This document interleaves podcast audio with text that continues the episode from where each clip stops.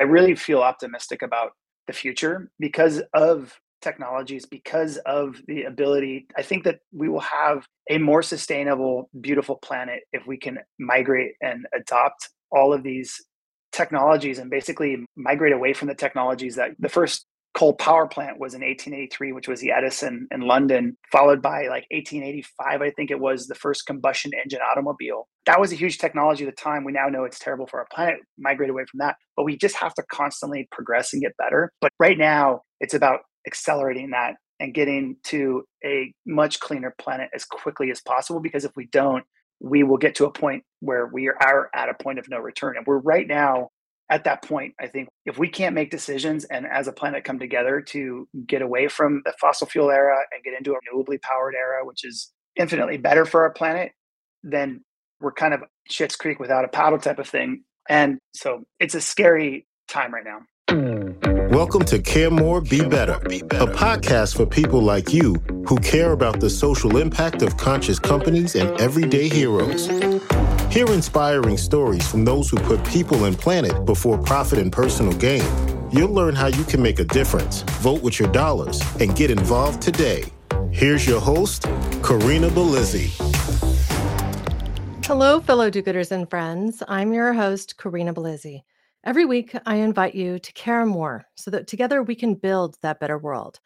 Today, we're going to visit two topics that are near and dear to my heart great wine and regenerative farming, as I introduce you to a giant of both worlds, Carlo Mondavi. Carlo Mondavi is a fourth generation farmer, wine grower, and grandson of the legendary Robert Mondavi. He is also the co founder and chief farming officer of Monarch Tractor. This is the world's first fully electric, autonomous tractor, if you can picture that. The Monarch tractor offers a trifecta of electrification, automation, and data analysis, resulting in maximum value from a farmer's perspective. This helps them cut their carbon footprint, improve field safety, streamline farming operations, and increase their bottom lines. Now, I got the opportunity to meet Carlo in person at a press event that they hosted last week as I'm recording the show. Carlo Mondavi. Welcome to the show. Hey, Karina, How are you? Good to be here. Yeah, so good to see you again. I mean, I had the rare opportunity to be in person with you. Just, gosh, was it last week already? It rained so much between, it feels like an eon has passed. Yeah, we got two very, very much needed things for our planet or for certainly California that day. We got those rains, which was just those incredible, incredible rains, which this year, we're in our third consecutive driest year since 1896. And then on top of that, we were able to deliver Monarch Tractor to our first customer, which was very exciting, which means that, um, yeah, we'll be migrating away from the fossil fuel era of farming into the regenerative, renewable era of farming, which is very exciting. So thanks again for making it in the rain. Yeah, I have to tell you though, the strength of the last couple of storms that passed through my area had me thinking back to the CZU fire lightning complex or the lightning complex that hit here in Santa Cruz County because it was just so windy and so much downpour that I was brought back to that incredible thunderstorm that resulted in me being evacuated from my home for 10 days, fire loss in our local habitat, entire forest burning down. And I know this is something that you've also been through in wine country. So I wanted to kind of start here and just talk about the need for us to address not only farming equipment, but what's really happening with the climate crisis and how it's impacting wine growing and farming in California. Yeah, well, that this extreme weather has been terrifying. I think right now what we're seeing from a farming perspective, and just my wife makes wine in Italy, so we've seen just different climate, but climate in excess. All sorts of just when it's dry, it's extremely dry.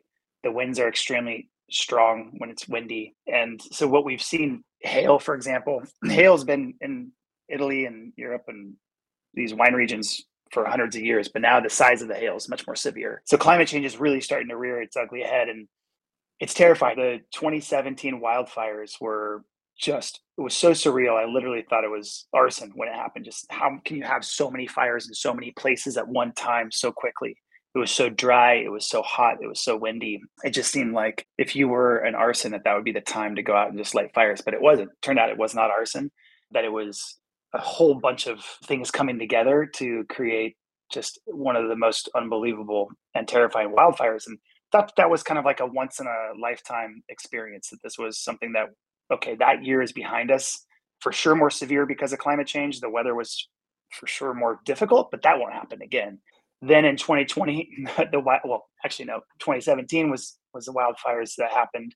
Then 2018, they weren't in Napa and Sonoma, but they were nearby. 2019, they came back again, and then 2020, they came right back to Napa, Sonoma, and this whole area. And those wildfires were much earlier, just as tragic, just as severe, if not more. Well, and even when the vines don't get impacted, the wine is undrinkable because the grapes end up having this really smoky hit to them. You just can't use them.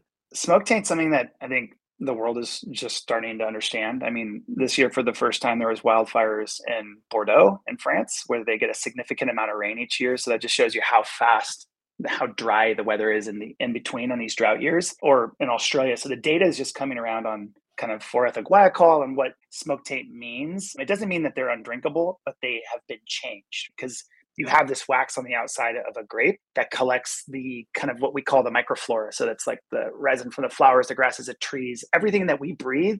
Those plants are essentially in the environment breathing that and it sticks to this wax and creates the bloom. And that bloom ends up as a part of the wine. And so smoke taint, which actually is interesting in wine barrels, they char the inside of barrels. And in that is 4-ethylguaiacol, which is a compound that it's not wanted it's not needed in barrels that's a different story that's something that's a part of kind of seasoning the barrel in the vineyard it's something that is not desired because it's erasing the beautiful notes of the flowers and the trees and the environment in which the wines grew. And so it's not that it's not drinkable it definitely alters it. So a lot of families during these tragic fires have just decided to discard the wine. The other side of it is that during these fires, it's impossible to get crews to go pick. It's too dangerous, just flat out. It's smoky, it's bad to breathe. In many instances, the fires are surrounding the vineyard. So harvest is essentially abandoned. And by the time people can get back in, they've lost that entire crop. So it's a combination of either crop loss due to not being able to harvest at the right time or crop loss due to quality and uh, people feeling that the, the smoke kind of inhibited its value if you will. Yeah. And that's up to the individual wineries to make those judgment calls. Now, I've been aware of the Mondavi family and drinking wines with that label since uh, really right after I was 21 years old. And this is kind of opening that door. I wanted to connect on this topic because we're talking about grape growing in one arena. And I think many people think Napa. They obviously think Napa for wines. They might think Santa Barbara, but they actually might not know that one of the largest grape growing regions is along the 101 corridor, like between Monterey and San Luis Obispo. I actually did an archaeology dig in college there at Mission San Antonio de Padua. And because I was there, and I guess Cal Poly, some of the professors knew some people at Mondavi, they hosted a wine tasting at the dig.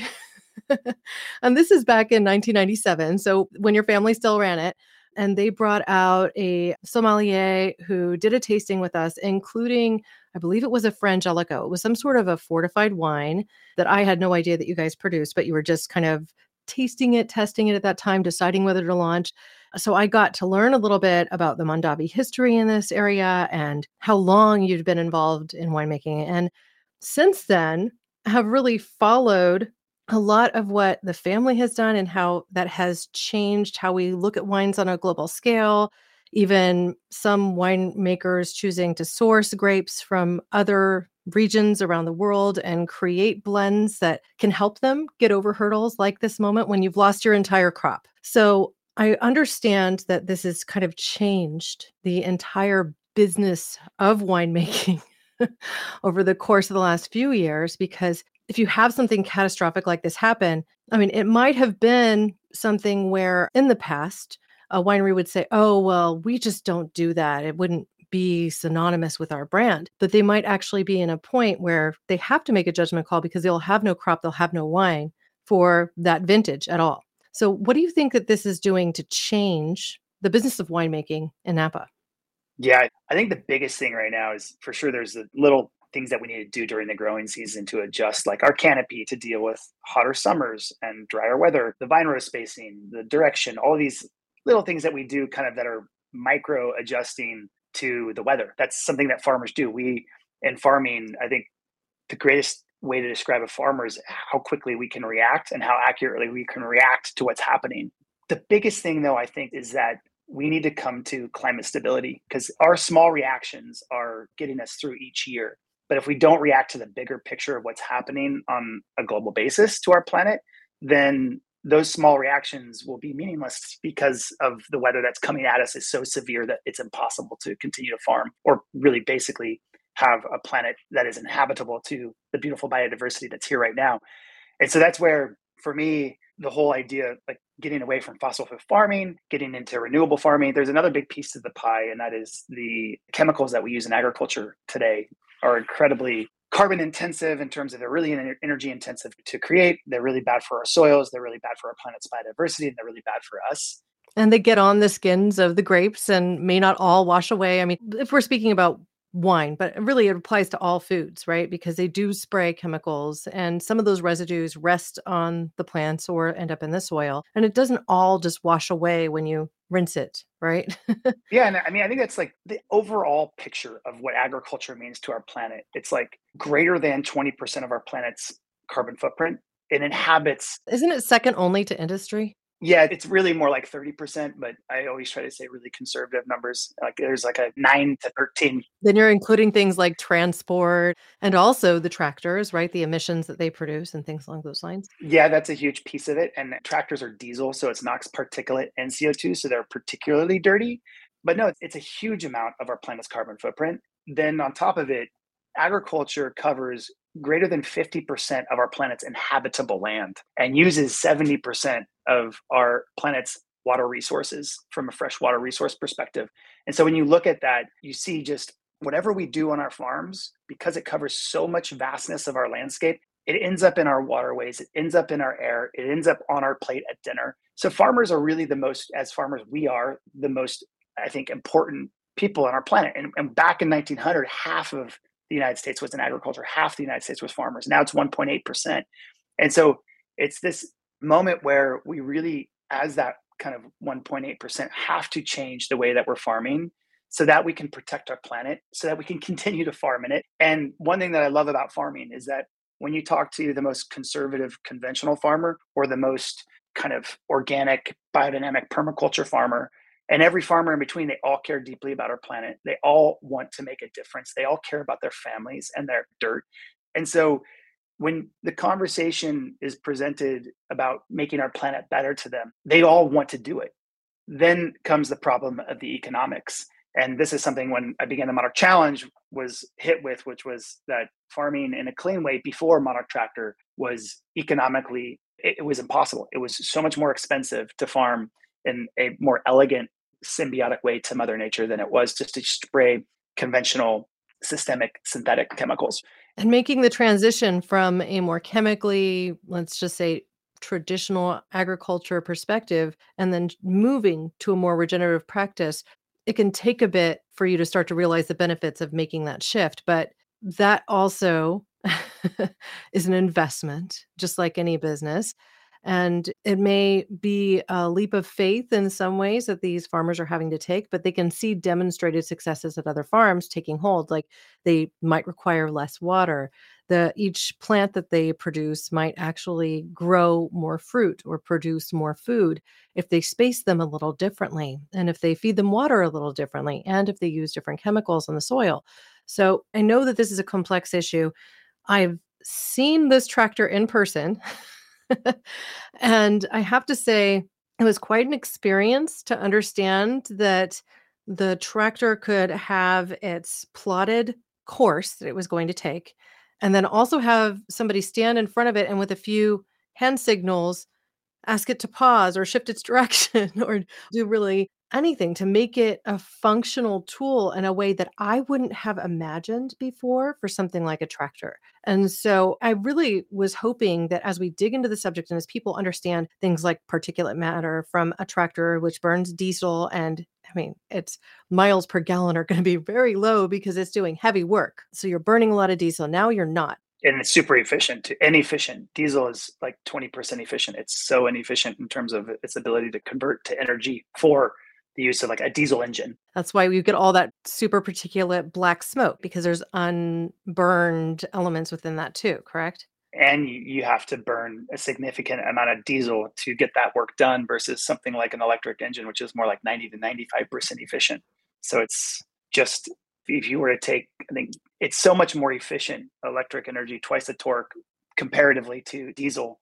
But ultimately, even if it was less efficient, like diesel is you're taking 300 million year old sunlight that energy that grew plants that then were buried and became what we know as fossil fuel you're taking that 300 million year old carbon digging it out and you're burning it and adding it to our carbon total our saturated airs right now with greenhouse gases it's just not a path forward so even if it was less efficient to go electric in terms of just like putting the foot on the throttle and accelerating ahead it would still be the right direction to go. But the fact of the matter is that it's significantly more efficient. So the magnitude of like 90% efficient versus diesel being like 20% efficient. It's diesel engines being 20% efficient. It's just crazy. And there's also a misnomer, I think, that people oftentimes think, well, if you're hooking your electric tractor or your electric car up to a coal power plant, that you're not helping the planet. It's true. Renewable farming, using renewable energy to farm, is going to be significantly more beneficial than coal. But coal is actually more efficient than diesel tractors because they're 60% efficient in converting energy versus 20% efficient on diesel and all the refining and all that. So, yes, it's not ideal to use coal. That's definitely something we have to get away from. And I'm super excited today that announced this new fusion nuclear kind of ability to create even more resourceful and efficient energy. But like whether it's nuclear, wind, geothermal, or hydro or solar, we have to get away from the burning hydrocarbons, including coal, just to show you how efficient electric is compared to diesel. It's just like a magnitude of order greater. Right. Well, our listeners may remember this too from a subject on clean cooking that we covered as we introduced our audience to this concept with ATEC, which is a company that makes clean cooking stoves that are usable in rural environments where you can actually take cow dung, as a for example, which releases methane, and burn that for fuel. And yes, you produce some carbon from that. But if you want to talk lesser of evils, methane to CO2 are vastly different. And so they're able to clean up their cooking, reduce their incidence of things like cancer because they were cooking using dirty fuel before and ending up inhaling a lot of smoke. The smoke leads to things like carcinogenic outcomes and other health uh, states of disease. And so we're looking at solutions all over the globe that can help us get here to where the carbon equivalent is reduced. I mean, we're at how many parts per million at this point? We're just over 420 parts per million of CO2. I remember that from your presentation last week. I felt like I was watching an inconvenient truth with Al Gore as you shared those graphs. You know, if you want a really interesting like moment, it's watch Inconvenient Truth now today because Al Gore basically put that I think it was 2004 and we're almost 20 years later and everything he said is happening and it couldn't be more contemporary than it is today. It's terrifying. I think like it's easy to get into climate fear of just what's happening and with the chaos and all that but i really feel optimistic about the future because of technologies because of the ability. I think that we will have a more sustainable beautiful planet if we can migrate and adopt all of these technologies and basically migrate away from the technologies that the first coal power plant was in 1883 which was the edison in london followed by like 1885 i think it was the first combustion engine automobile. That was a huge technology at the time. We now know it's terrible for our planet. Migrate away from that. But we just have to constantly progress and get better. But right now it's about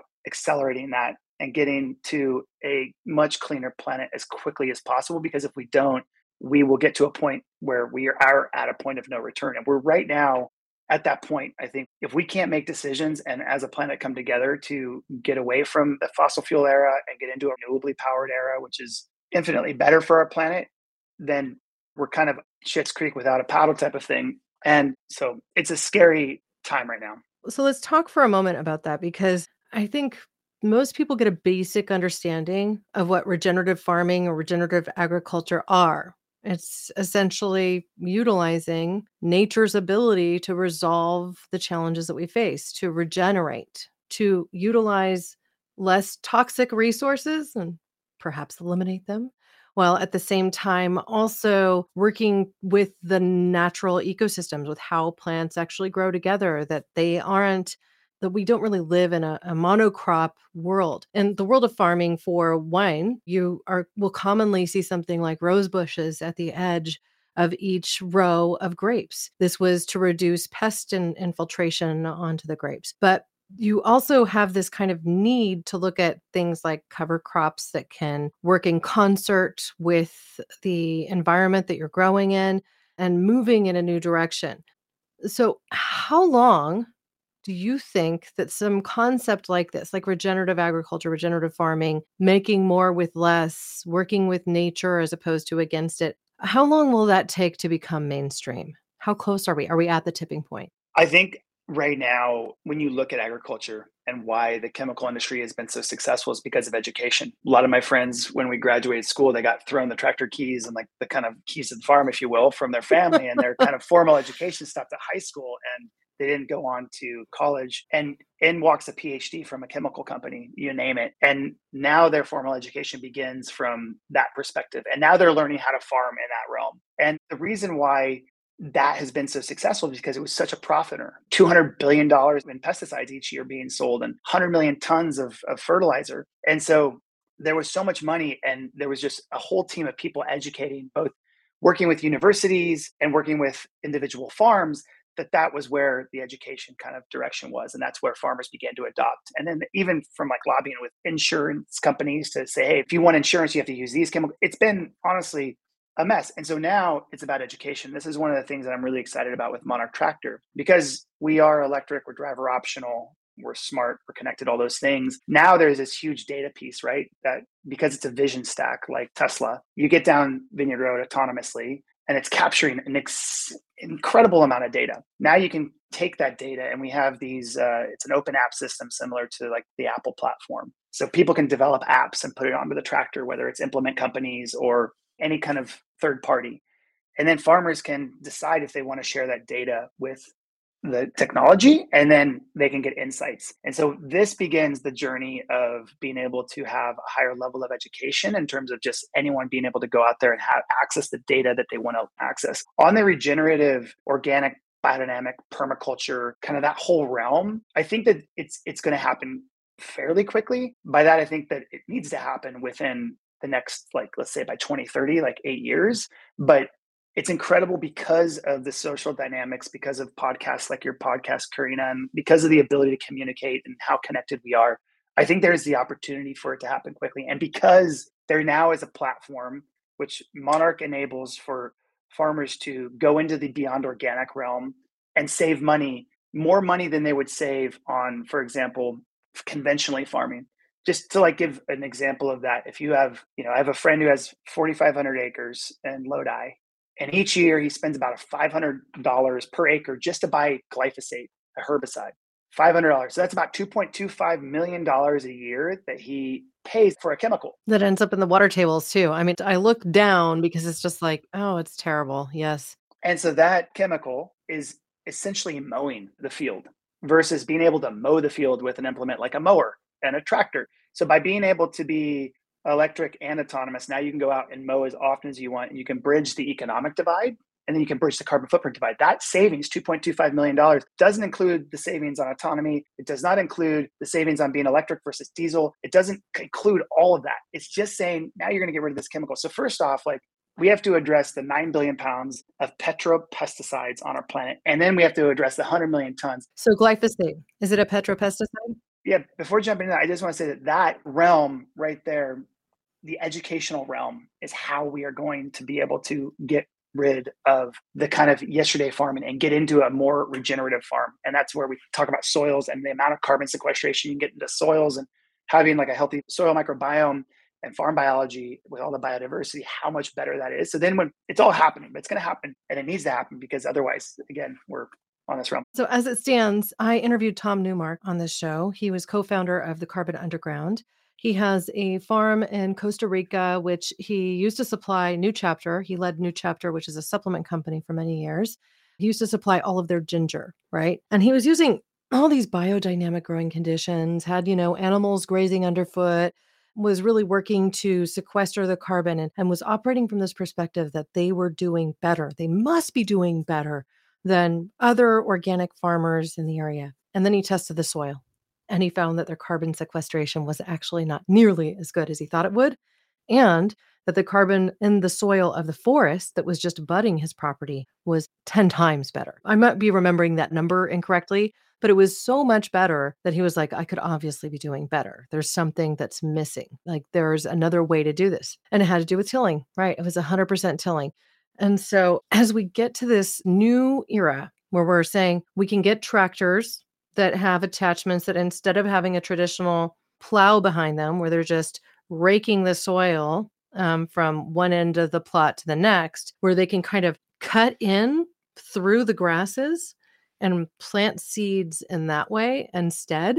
I mean, until I saw a video of this, I had a very hard time understanding what was meant by it. But I enjoyed this simple video called Kiss the Ground. I actually ended up interviewing John Roulac on my other podcast, Nutrition Without Compromise. He funded Kiss the Ground. So he was the executive producer behind it. Those guys were at the launch. They're a great, great team. Yeah. Oh, I can't believe I didn't get to meet them. Yeah, good people. well, perhaps you can make another introduction. But at the same time, just kind of helping people visualize this because as Paul Hawken said to me on this podcast over a year ago when I interviewed him, he said, Earth does not want to be bare. And I think we all kind of intrinsically understand this when we have our gardens and there's these unwanted weeds who show up.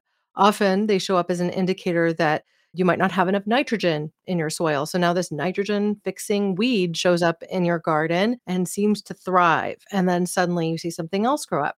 Well, we instinctually just want to remove the unwanted and only have the thing that we want. But this method of farming and of agriculture may actually be harming us more than helping us.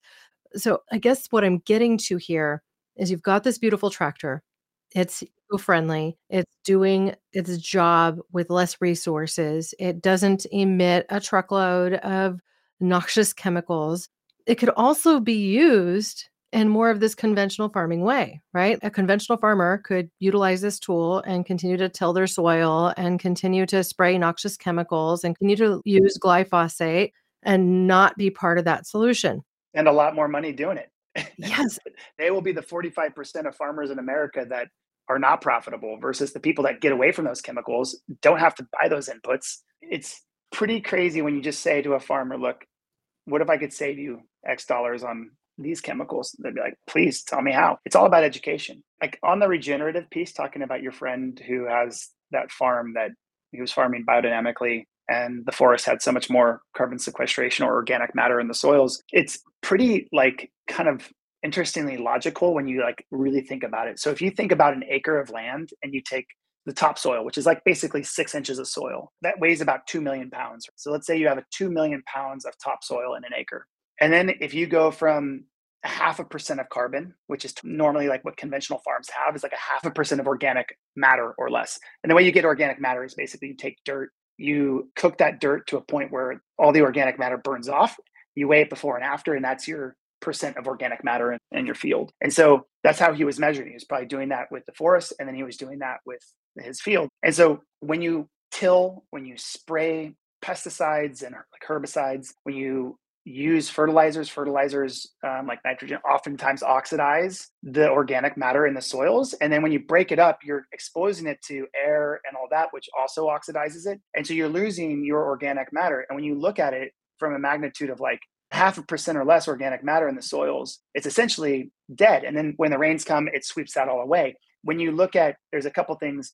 When you look at like for every percent of organic matter in your soil, that's how much rain it can take in a very quick order of time, right? So half percent, a half an inch comes, it's pulling soil away. It's not absorbing, it's washing it away. It's erosion. When you get into like really beautifully no-till farms with 3%, 4%, 5%, 6% organic matter in the soils, you're talking about if you have 5%, it's 100,000 pounds of organic matter you have in your soil versus at half a percent, it's 10,000 pounds. When you take a place like California, where you have 100 million acres of land total and 43 of those million acres are agricultural. And if you were to say, okay, don't use these pesticides like herbicides, don't use these fertilizers or, or use them very sparingly, don't till. And we can go from a half a percent of organic matter to let's call it 5% organic matter. You're talking about trillions and trillions of pounds, like 4 trillion pounds of organic matter that you've created.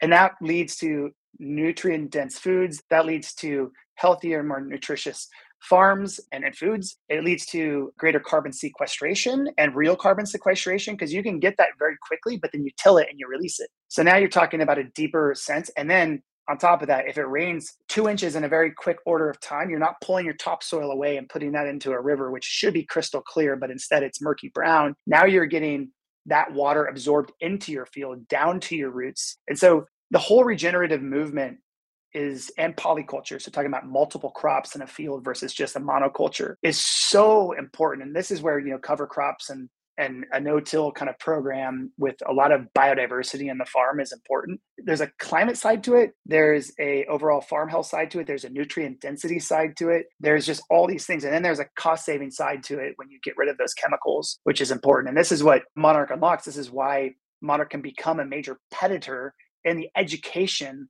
of the right path forward. Whereas like before, the education was sell more chemicals because I'm Monsanto or Dow or Syngenta. I'm going to sell more chemicals, right? That's my goal. Today, that's what my objective is. For Monarch, it's like, how can we save farmers? And saving farmers, one way to save farmers is by selling less chemicals. So it's the objective completely changes, and the whole entire shift allows for, I think, a world of what is best for Mother Nature versus what is best for the company. So that's the whole idea is, you know, how do we make what's best for planet Earth economically superior to anything else? And that's something that we've in our kind of founding documents with my co-founders and our team. And that's why we've been able to inspire such an incredible team to come from aerospace and on-road and all that to help address this kind of agricultural universe is this idea of how we're going to protect our planet going forward. And that's at the core of what we're doing. Whereas at the core of like, I think the last 50 years of farming has been really about how do we sell more chemicals? How do we kind of squeeze more out of our land without looking at what the actual effect was what's the actual cost not the cost but the actual cost of mother to mother earth right now. And so i think there's an exciting future on all that but the carbon piece what you talked about and it's so true. I love Paul Hawken. Yeah covered we have to have covered soil which is so true. Yeah doesn't like to be naked. As it stands i think you're bringing together a couple of subjects that are i think critically important to both the success of the movement and how monarch lays into that because as you look at this tractor, it's but one piece in a much bigger puzzle that is farming and that is autonomous vehicles and that is a technological approach to climate challenges, technological approach solution. So I know that the applications of this technology could go far beyond just farming. And I don't want to say just farming, but could be applied in other arenas. I also understand that what we're getting at here when we talk about what you're doing from this educational perspective that your company also now has a platform to help educate these farmers on shifting away from some of these petrochemically based fertilizers and I mean what are they exactly? I don't fully understand what glyphosate is. Is it a petrochemical? What does it come from? it's based off of basically dehydrated fossil fuel molecules and that's what most of like i'd say of the 9 billion pounds of pesticides sprayed on mother earth each year that it's like 98 99% of those are petrol based before world war 1 and world war 2 i think the first time that we were able to fix nitrogen was like in the 1860s out of germany. They were the first ones to fix nitrogen. But it was so energy intensive to create nitrogen that it didn't make sense for farmers to be able to use it. It didn't make sense for industry to use it. But then world war one happened and world war two and then potassium nitrate bomb came along and all of a sudden it was like huge factories were spun up to fix nitrogen to create these bombs for war after the war they were all there and all of a sudden I was like well now what can we do with this? And that was when because all of a sudden it was commoditized it became economically available and kind of farmer frugal if you will to be able to buy that as a farmer and use it in lieu of having to you know turn your crops to have nitrogen fixers and depleters etc before only way you could fix nitrogen in the soils was literally through the root through photosynthesis pulling nitrogen out of the air fixing it in the soils. There was nitrogen fixers and then there's nitrogen depleters. And so after this, it was like, well, we don't need to turn crops anymore. We don't need to rotate crops. We can just plant what we, we need to plant, what we want to plant, and we can augment it with chemistry. And so this is where the green revolution began, which is called the green revolution, which just allowed for farmers to really industrialize farming and become more monoculture esque and focus on okay i'm going to do corn i don't need to rotate and have legumes and to fix and the soy and et cetera we, i can just literally crank through and this began the era that that we're talking about now and with that so much research was billions and billions of dollars were invested into agri technologies like in the chemical sector and that's where things like spun out different very dangerous herbicides and eventually they got to glyphosate which theory was a very clean herbicide compared to a lot of the other ones. But my stance is that all herbicides are bad I'm not this person who says Roundup is the only bad one, glyphosate's the only bad one. They're all bad because essentially, first off, they're just chemically mowing. And I've gotten in trouble for saying that this means that we're being lazy as farmers and it's not means that we're being lazy we're just being it's really a terrible thing to spray into the ground and kill the grasses. So there's a hundred percent reduction to get rid of it. Well it's symptom it's symptom treatment. It's the same approach that pharma has. It's like okay well just go take a bunch of non-steroidal anti-inflammatory drugs. Who cares what it does to your guts or your heart health or anything else long term? You just want to kill the pain. It's the same thing. You're treating the symptom as opposed to the cause and you're not working with nature at all. Isn't it kind of funny that pharmaceutical companies is also one of the largest chemical companies? Isn't that Dow? No, that's Bayer. Bayer, okay, right. Bayer. Yeah, Bayer's big as well. I mean, Dow is big as well. They're all quite large. But when you think about like, okay, we're going to do this in our food systems, and then don't worry, we have got pharmaceuticals to deal with the health impact that comes from. It feels like a very dark film, and it really kind of it is. But good news is, I think that we're smarter than that as human species, and that um, we've also now we've gone as far as we can go and we've learned just think about this. Since 1974 since the introduction of roundup glyphosate as the flag in the ground for really when chemicals got sprayed directly into our food ecosystem right? Really not until like 98 99 with like the gmo resistant corn and soy that could take a herbicide hit without killing that plant. But let's put that 74 as the flag in the ground the monarch population of butterflies, which are these beautiful monarchs that migrate from basically the north down through Mexico and back up again, their population has declined by 99% and they're now on the brink of extinction. It's kind of beautiful. They're having a little bit of a comeback these last two years, but in like 2020, their population overwintering count, which is held by the Xerces Society, was down to 1,910 individuals. They were on the brink of extinction. And now they're on the endangered species list. This is like as of months ago. I mean, I just got the chills. I'm here in Santa Cruz area. I lived in Pacific Grove for a while. The emblem for Pacific Grove is a monarch butterfly. We go to Natural Bridges State Park here, and that's one of the spaces that the monarch butterfly comes through. But there are some things that I think are positively impacting their health. It's a drop in the usage of some of these chemicals. It's also the fact that people are getting wise to creating even what is called the pollinator corridor and working to plant bushes that they thrive consuming along the way on their journey through their migratory path. It's just so astonishing. This is and they're incredibly resilient. As an invertebrate, they are strong flyers. I mean, think about the thousands of miles that they fly. They're very, very just they have this ability to survive. Yet with the climate and the environment and everything that we're going through, they've declined. And when you look at this is a crazy number that just a crazy study that just came out in Europe. They have shown that 70% of the insect biomass has disappeared since the year 2000 and 50% of the bird population with it. This, this does not include aqua invertebrates and fish. Just um, and so as an indicator species, monarchs, they indicate the health of an ecosystem. When you look at that study, it's like, okay, not just the monarchs are in decline, everything is in decline. And then you look at the full circle of life, what happens with that, with the birds and with effects, what if the birds disappear? And so there's this really crazy like this Rada from Monarch always says she says it's a, a, a insect apocalypse. It's a great extinction. We're in the midst of possibly the largest extinction that we've ever seen. It's unbelievable, but if we can protect our planet's indicator species like monarchs, like the polar bears of the north and the wolves of Yellowstone, and we can protect whole ecosystems underneath it, and then eventually, and we can protect ourselves as humanity. But the way that it is right now is it's terrifying and I, this is why i'm so optimistic is because now the platform that we've built at monarch does allow for farmers to make more money while getting away from these chemicals and it does allow for us to have a platform where regenerative farming can become the future. And so it's not just getting away from fossil fuel farming and into renewable, it's getting away from kind of the like till farming and into regenerative. Till farming and monocrop farming. I think many people of my age, I'm in my mid 40s, and I just grew up understanding crop rotation was the norm of conventional farming. This is what everybody was doing, right? However, I live in Santa Cruz County and I drive the coast of Monterey. I don't know how many times over the course of the last 20 something years. And it's like, this is where artichokes are always grown. This is where strawberries are always grown. This is where raspberries are always grown. It really is a monocropped world here. Like, I have not seen really any farms aside from a few small CSA leaning farms that are actually integrating multiple crops into a small area and that are actually using no till operations and things along these lines. So it feels like in a community like Santa Cruz, where people want to eat organic, where we understand, or at least are starting to understand regenerative farming, like we'd be further along down the line than we are.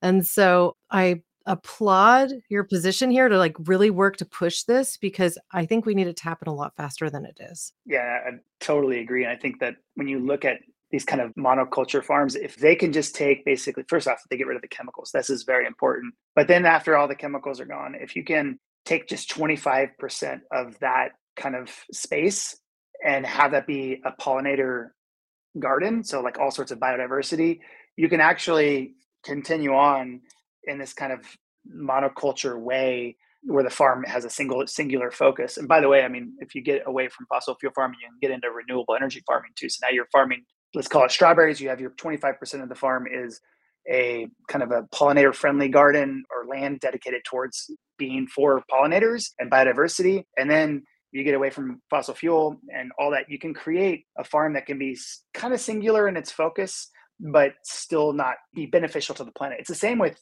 when you look at, well, I really believe in polyculture. So I do believe in multiple things in farming, whether it's livestock, I think can be uh, carbon positive and not negative. I think that there's all sorts of things that can be really, really done. We just have to rethink it. And it's all been rethought. There's roadmaps for any farming sector that you can follow that will be pollinator friendly. It'll be friendly to the soils and the water table. It'll be so right now it's really about education and then it's about speed and scale because it's a lot of land. When i say 50% of the inhabitable land it's like half of india half of europe half of america. It's a significant amount of land that is dedicated towards agriculture. So we've got to move quick. And I was happy to see that it was talked at COP27 this year a bit versus it's always been about like kind of alluded to like industry and transportation. And it's like, hey, agriculture is what we eat every single night when we go home for dinner. It's what we have at lunch. It all comes from farming and it all has a carbon footprint. And so this is as big, if not, well, they're all big. We, there's not one you can't choose right now in the future. We have to progress in all of these segments. Yep. And to your point, too, this type of food that's grown this way tastes better. And perhaps not to your point, but to the point of Alice Waters, who was the restaurateur of Chez Panisse in Berkeley. She came to your event. Is it's her baby. I thought she'd retired. So, oh, no way. That girl, is she's just getting started. You try to get on her schedule. Let me tell you, Alice Waters is one of my heroes. The way that she's able to connect food to the farm, I mean, she basically wrote the farm to table movement. She's been talking about regenerative farming, she told me, for 60 years now. And now she's working with the government to try to make sure that every family, every child in school can have an organic meal, that they can have a healthy, nutritious meal. And the perfect nutrition, like we've all bitten into an apple and you're kind of like, there's no flavor versus biting, that's the soils. And she's an incredible human. Yeah, I think she used the example of just having, be finding a carrot that tasted so much better when she was in France and then wanting to bring that reality back here. So I just think that's phenomenal. I think the work that you're doing is really important. I did want to ask you one more question that is perhaps fairly deep. I don't know if you have time for that. Sure. Okay. Absolutely.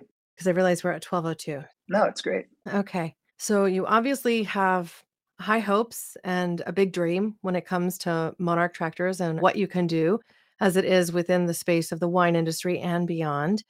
I heard Constellation Brands, president of Wine and Spirits Division, tell the story.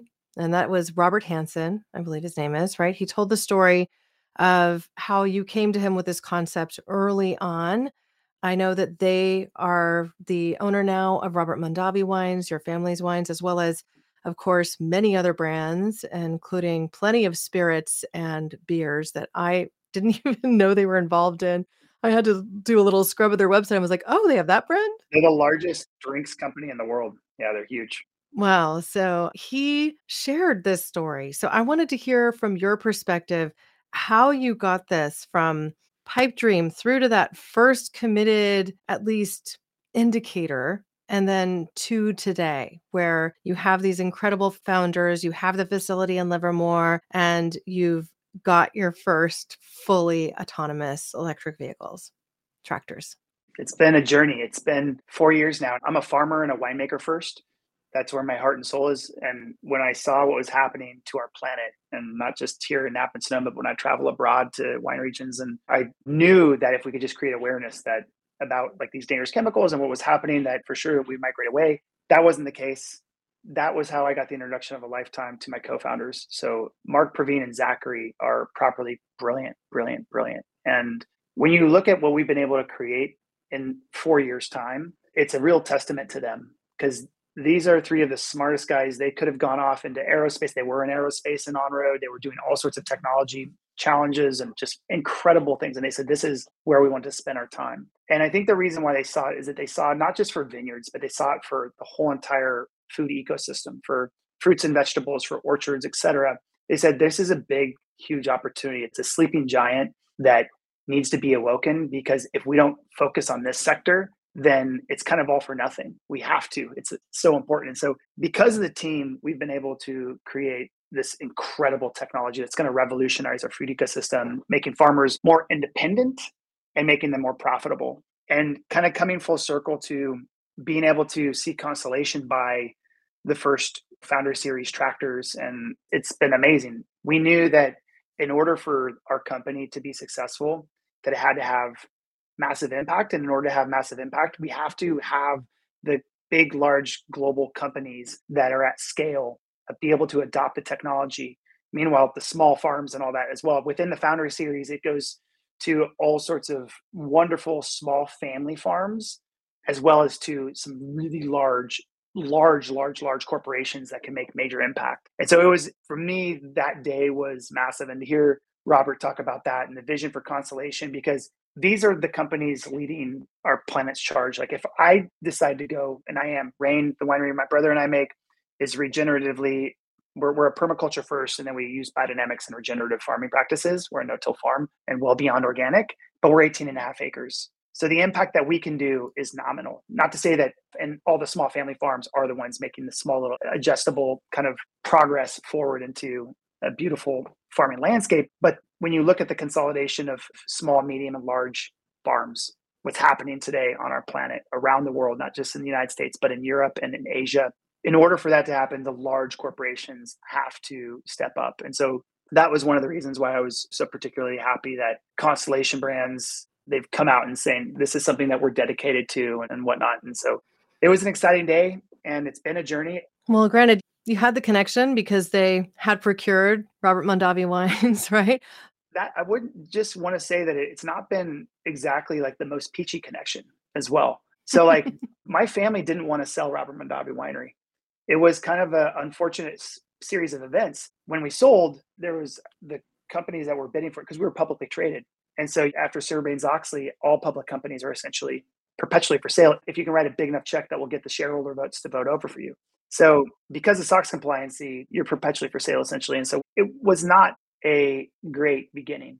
The good news is that when we began Monarch and we began this talk, all the large corporations, wanted to have a seat at the table and talk about this because this is something that they all care about. And constellation, it was not a correlation to my family's history with them, but it certainly is a very touching element that they also, the first tractors are going to be on parcels of land that my family was once upon a time involved with. That can feel very full circle there. I mean, the reality is your name comes with a certain amount of weight in that industry because of that history.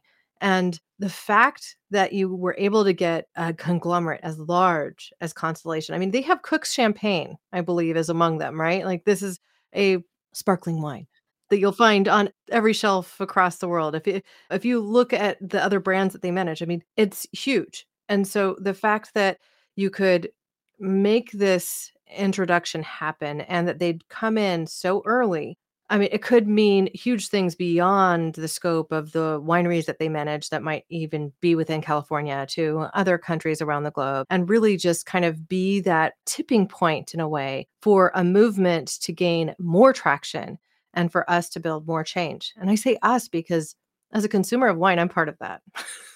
yeah, no, it, it, affects us all. And I think that's where agriculture, I mean, that's why I say farmers are the most important people on the planet. And it's been incredible and it's a testament to my co-founders and their ability to just create incredible technology and our team and we're now close to 300 people so we have an incredibly brilliant team to create something that can win over the eyes of some of the largest most sophisticated corporate companies on the planet so it, it's been a good journey and i'm also equally as proud that the small family farms that are near and dear to all of us to making kind of our communities what they are have also signed up. So I think that in order for us to be successful as a planet and to be able to thrive forward, that we need to all adopt. And I think the hardest ones to get to adopt can be equally the small family farms and equally the large corporations. So it's been a journey, though, I have to say that none of this happens without the incredible ingenuity and brilliance of the team that we have. It's an incredible special team. So you're uniquely here in Northern California, where there's a lot of people working in the electric vehicle space.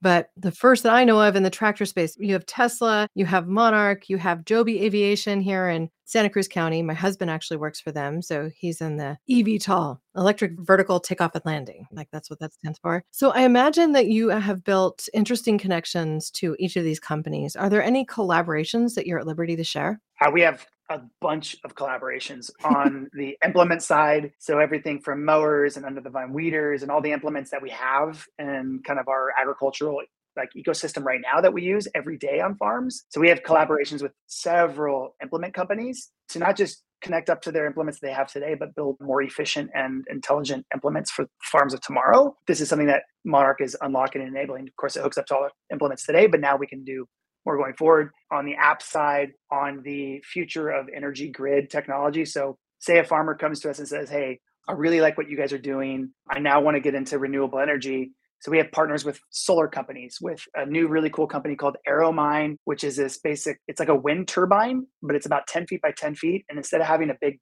kind of blade, it's like a Dyson hair blower. It's like a hollow thing that takes wind and creates like five kilowatt hours of energy just off of a 10 by 10 foot little square. And so we have the renewable connections on on all of our partnerships, and then we have the inverter partnerships where basically we can marry that renewable energy to an inverter that can marry to our tractor, which can store that energy. And then so imagine in the daytime, energy prices are quite low because there's all the sun and everything's. When the sun sets, energy prices spike because now there's no solar available. So if you have 10 Monarch tractors, you have a megawatt. That's essentially a microgrid you connect that up to the inverter, boom, you can sell that energy back to the grid and farmers can profit on that. And then when you look at the landscape of like, I think it's like 3.2 trillion terawatts of energy that the United States uses each year. And when you look at half of the United States is farmland or 50% of the inhabitable land is farmland, all of a sudden, like farmers can get into renewable energy. We don't need to buy oil anymore. Farmers are rich with energy. So there's another crop. Yeah, you could place a turbine or what you mentioned is being like kind of a, a wind tunnel almost I'm curious. I've seen some that look like tulips and that turn and take up a smaller footprint, so to speak. But there's so many different ways that you could fuel your farm that way. That's really cool. But the partnerships are like all in those sectors. So like yes, on today's and yesterday's sector, but then the new sector of like renewable energy and then the ability to be a part of the grid solution on the edge. So there's like all of these things that we have partnerships with to ensure that when farmers say, okay, I'm ready to go. And then we also have an impact department at Monarch, and the impact department works with the government to try to help set up subsidies so that as these farmers invest into the future and divest from yesterday's technologies like diesel tanks and diesel tractor equipment, and that they can now have subsidies to help them invest into solar and invest into other renewables and invest into the infrastructure that connects it all. And then, of course, invest into the tractor to Monarch tractor. So these are partnerships that I think are important because for farms, these are legacy investments. And to be able to shift them into a profitable future it sometimes needs a little bit of nudge. And when you look at our dollar for dollar metric, if you look at like a subsidy for a car, for an electric car versus a diesel car, or whatever a fossil fuel car. One tractor, one tractor the size of Monarch is like turning on 14 cars. So taxpayer dollars go so much further in subsidizing tractors to be replaced by electric tractors than it does in cars. Not to say that this is a competition between electric on-road vehicles and tractors. It's all the same. We have to get away from the fossil fuel era, but there is that kind of bridge. So there's a lot to be said on these government partnerships, and I don't, want to, I don't think you call it, but just the ability to work with them to make sure that their budgets that are going towards clean tech are being also addressed in agriculture. Yeah, well, I'm just so glad you brought that up because this is the intersection that we actually talked about also with Jens Smallback on the show. He started a corporate benefit corporation or a benefit corporation called New Impact Care and specifically spoke of what he's calling a tri-sector way of growing companies, which involves the public sector, meaning government, social, and then, of course, business as well. So, kind of bringing them all together to create solutions that will ultimately help us all. Love that. I appreciate that you're pulling that lever as well. Now, I'd just love for you to leave our audience with a closing thought, or if there's a question that I haven't asked that you wish I had, you could ask and answer it. Awesome. So, hey, thank you, Corinna, for having me. I think that my closing thought would be that the more that I've dug into this world of like what's happening to our planet, the more I think harder it was for me to sleep at night because it just seemed kind of hopeless when you look at what's happening to our oceans and to our forests and to our meadows and to our planet, just the biodiversity and i think that the more that i've met incredibly brilliant people that like our team at monarch that i am so optimistic about the future because i know that there's incredibly brilliant people working towards solutions that are going to actually create change and help get us there. And my closing thought and just for other people that are in, interested in technology or into helping change our planet is that the thing that I came to, the conclusion that I came to when I was at my most depressed moment when the Monarch Challenge was going to fail because of the economic divide and carbon footprint divide. And then the realization was that in order for us to be successful as a human species on this planet, that we have to make what is best for our planet economically superior to anything else. And so that's where I think when we start to see challenges out there for a lot of the listeners and that people that are interested, that if we can create the mind space to go there to how we can make our planet more profitable by being best for our planet type of kind of that mindset is where I think the future is. And I think that that's also where a lot of these technologies have led us, like with Monarch making regenerative and clean farming economically superior to conventional farming. So I think there's a really bright future, even though when we peel back the layers on what's happening to our planet, it's terrifying there's the solutions out there. And so I'm really optimistic about it. And I'm really grateful that you are talking about this on your podcast and really happy to be here with you. So thanks for sharing this time. I could keep you for the rest of your day, but I think we both have other things that we need to do with our daily life too. yeah. You have me actually thinking of one definition of regenerative that Paul Hawken has put out there. He wrote the book Regeneration Ending the Climate Crisis in One Generation. It's a great book. So he defined regeneration as putting Earth at the center of every action we take and every decision we make. Yeah. I love that it rhymed. Yeah. I've been able to remember it for all of that time. But I really do think that that's something you're speaking to. It's like if we define how we build as we go forward, as we build back better, that this is how we do it.